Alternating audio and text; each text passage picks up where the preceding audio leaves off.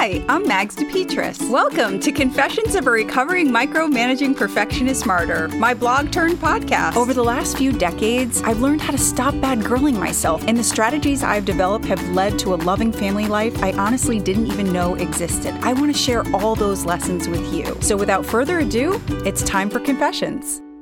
Crazy, stupid. All women are crazy, and all men are stupid.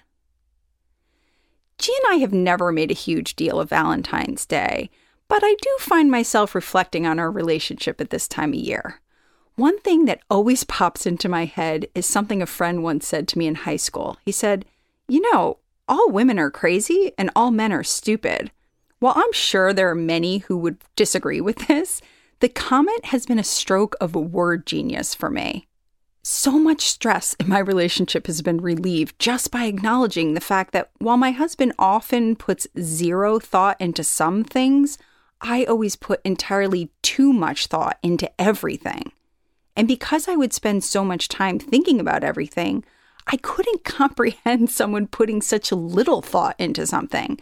Therefore, G Man's actions, or lack of action, felt like an attack on me. How could he do this to me? Then another kind buddy taught me they're not doing it to you, they're just doing it. I began to realize that thinking so much about everything wasn't making me thoughtful, it was making me crazy. From there, I was able to broaden my microscopic point of view. It took me years to discover that so many of my frustrations with my husband were completely self inflicted.